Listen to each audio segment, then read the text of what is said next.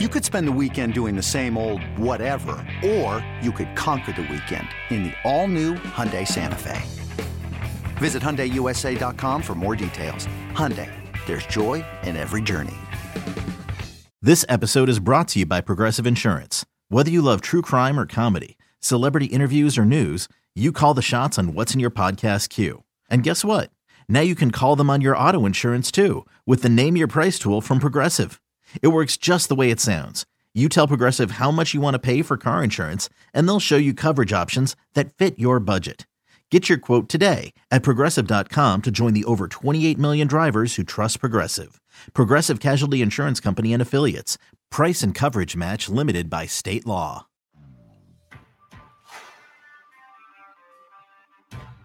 A major story from the Milwaukee point of view, the injury of the hyperextension suffered by Giannis Antetokounmpo. Standing ovation for Atlanta. So this series is all even at two apiece. These Joes are helping you bet like a pro. It's BetQL Daily from BetQL. The Joes hanging out with you weekdays, 9 a.m. to noon on the BetQL network. I'm Joe Ostrowski at Joe0670 with Joe Giglio at Joe Giglio Sports. The show at BetQL Daily on Twitter at BetQL Daily. We're just talking some NBA. We'll get back to it in a second as we go prop shopping here, Joe G. But let's uh let's go back to Major League Baseball and uh, start with the strikeout props. I, I'm intrigued uh, by your thoughts on Aaron Nola.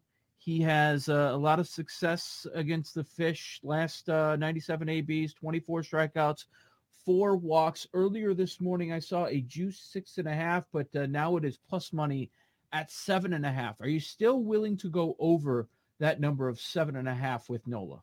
Yeah, I would love it to be six and a half, but I'm still willing to go over seven and a half. He had 10 in a row last week against the Mets, tied Tom Seaver's record for the most consecutive strikeouts in a big league game, a, a record that stood for a very long time and still stands because he tied it. But Nola tends to do is he gets on these runs yeah. for three weeks or a month where he looks like, you know, he could be a Cy Young type of pitcher. And then he falls off a little bit. But Joe, I think he's been generally unlucky this year. I think he's pitched well and his numbers don't reflect it as much with his ERA. It feels like he's going to kind of go back towards what he's supposed to be. And this feels like a good matchup for him.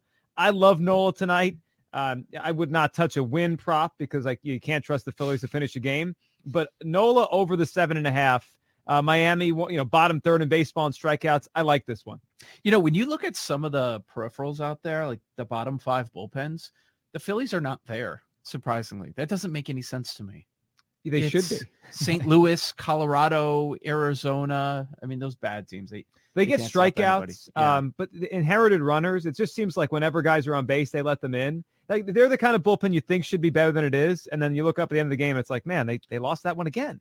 What happened two starts ago with Nola when he only had one K against the Giants? I know it was a, a short outing, but uh, still, like into the third, he only had one K. Yeah, one of his worst career starts. He he's been so hit or like he has these bad starts where he you know he's had two or three of them this year that really like wow he didn't perform at all. But then he has the one last week against the Mets. He had one against the Cardinals in April, the Yankees in June.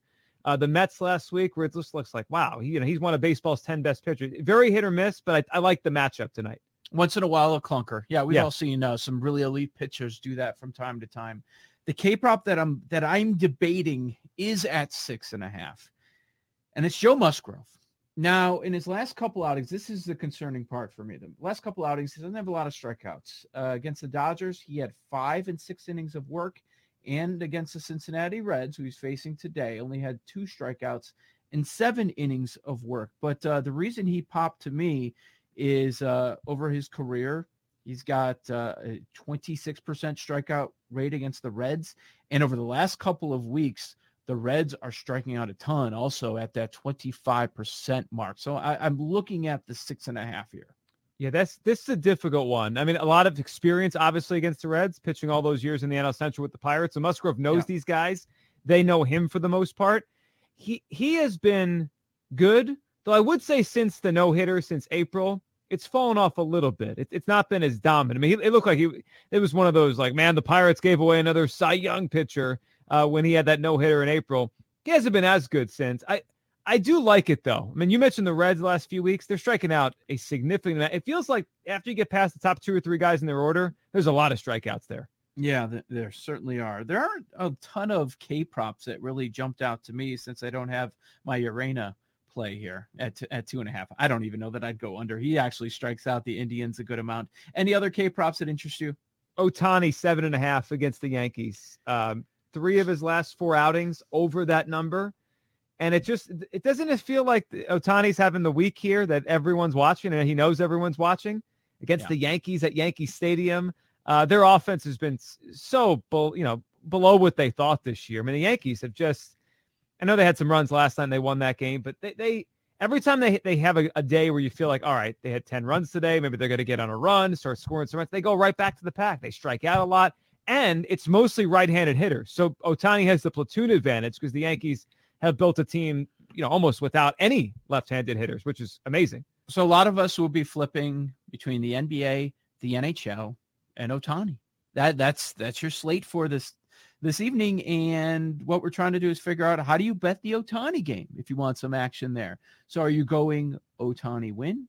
Uh, the Angels on the money line are plus money in an Ohtani start. Are you going K prop or are you going home run? Earlier in the show, we couldn't believe that Ohtani to hit a bomb was plus 340. Well, that went away quickly. It's now plus 260. Yeah, I don't know what the odds would be on, on some sort of combined Ohtani parlay, could, like just think about the idea that you could have a pitcher a, a pitcher get a win, hit a home run, and strike out over seven and a half guys. Like this is the same player here. I would go with the K prop, but, but the home run prop. I mean, I, I loved it at where we talked about it earlier. It had the market has moved. I mean, you were you were based. Yeah. I think the market moved because people are listening to the show. That's You're basically exactly like, get happened. this now. Ridiculous to have to have any of these guys at the top that keep hitting homers every single day. To have any of them plus 300, plus 350 range. And Schwarber last night, he was plus 350. I think it's lunacy.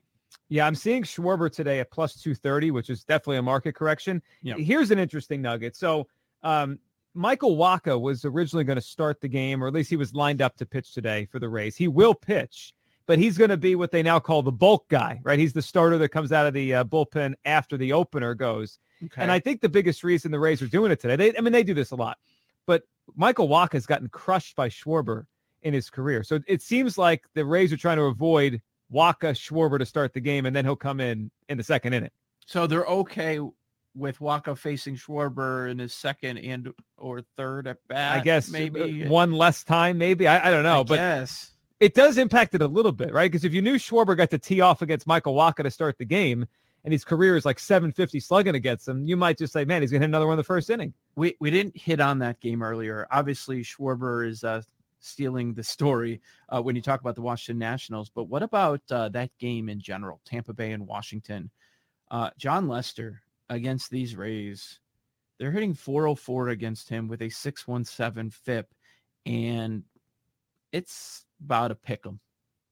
Yeah, I like the Rays there. Yeah. And you know, with with the Rays, their big issue this year is they strike out a lot. And I, I think the call up of Wander Franco is to try to add some contact to the lineup, a guy that doesn't strike out. But that's been their big thing. If you're a strikeout pitcher, you can get the Rays. Jon Lester, I would say, is the opposite of a strikeout pitcher at this point. Yes, he is. I mean, he can't miss a bat if he tried. Like he just he just doesn't get strikeouts anymore. It's where he is in his career. He's a junk baller now. It does feel like the Rays, you know, put some runs on the board today. All right, maybe uh maybe we'll have some home run props for you coming up in lightning bets in about 15 minutes from right now. This is Joe O and Joe G. You've got BetQL Daily on the BetQL network. We're here 9 a.m. to noon weekdays. What about the uh the NBA as we go prop shopping? Anything you like tonight between the Clippers and Suns? Well, I, again, I think the uh, the market is listening to BetQL Daily because did you notice the Reggie Jackson prop has moved? It has changed. Finally, are they in the 20s now? Yeah, it's it's 20 and a half, over under 20 and a half points. Over. It doesn't matter. You, you, just, you just go into the well on Reggie Jackson. I I like the over too, but you know, at 18 it, it was 18 and a half last week. It felt like we were Yeah. just taking we were taking it. Yeah. I do like the over tonight, Still Joe. go over. Ha- i- In the game, or are you in saying game. for Reggie? In- yeah, the game. Oh, but, uh, I both. I mean, I, I like the Reggie prop, but, but so the over under is 215 when I saw it this morning. Mean, last Yep. game was 116, 102. There were a couple games in there where there were really poor shooting. Like one, one game in particular where no one could hit a shot. I, I thought that was an outlier. I mean, maybe if we get to a game seven, the under will play again because the history of game sevens in NBA playoff series are, I mean, it's it's overwhelmingly under. But this is not game seven yet. It's game six. and the over under only at 215. I like that. I like the over tonight. So the highest we saw was in game two at 222 and a half, and it went under. We had three straight unders, and that's why it was so low last game at 213 in the hook, and it goes over. Not eh, a little adjustment at 215. I think that makes some sense. That makes some sense. I like the the Reggie Jackson at over 20 and a half because I have to. And you know he's going to get his, whether you like it or not. It's going to be Reggie Jackson time at some point. It may take until the last uh, couple minutes of the game, but I expect Reggie Jackson to uh, get into the 20s again. So there's a good shot that he's going to go over that number. I like a bounce back performance from Ayton. That was not the De- DeAndre Ayton that we were expecting in that last game. Um, he's the point total is at 16 and a half, so it came down a bit, and the rebounds at 11 and a half. He could go, I could see over on both. And you would think an adjustments coming from Monty Williams here to get him more involved, get him some easy buckets, rolls. You know, with the with the issues the the Clippers have down low with size now. It's just remarkable that that game they didn't take advantage of that. Like the Clippers center was out, and Ayton, who has had a really good postseason, it was not even that he just didn't play well; he almost wasn't featured. Like they almost forgot he was there. It was, it was bizarre the way Monty Williams coached that game. And yeah, I, I'm with you on the points it was, you know, earlier in this round, it was at 15, 15 and a half, and right. it was easy to go over. Uh, so the correction has come, but not all the way back. It, you know, 16 and a half is kind of that middle point. Yeah, it's funny how these uh, numbers fluctuate throughout the series. Some places put the Reggie Jackson rebounds up at four and a half. Uh, Marcus Morris, huge impact in, in the win in game number five and the number is at 13 and a half points. Do you trust Morris to score again, or would you think under? Uh, we're not going to see 20 plus again.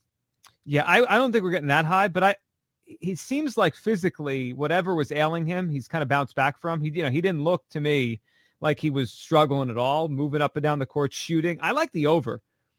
I, I feel like I, I trust the Clippers in these kind of games to play well. Now they're going to lose a high scoring game if Devin Booker goes off late. Then they could, but I trust them tonight to to put some points on the board, and, and Morris is a big part of it. And I, I think what Ryan McDonough said to us uh, just a few minutes ago, I think he was dead on. The, the Clippers have a better chance when they go small. And Zubac early in the series, I, I love the guy for betting purposes. He was been a double double machine, but man, he hasn't played that many minutes uh, all season long. And then early in the series, Ty Lue uh, had him out there for almost the entire game.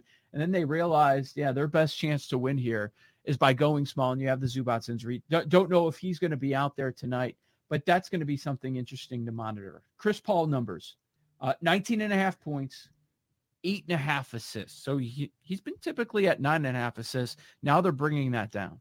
Yeah, the way he's shooting, it's it's tough to feel confident about the over on the points he could go to the free throw line and make his free throws if, if that's the way this game goes. But I mean, he's been abysmal from three since coming back. His just legs are just not there. I mean, he, he's just not shooting the ball well from the outside.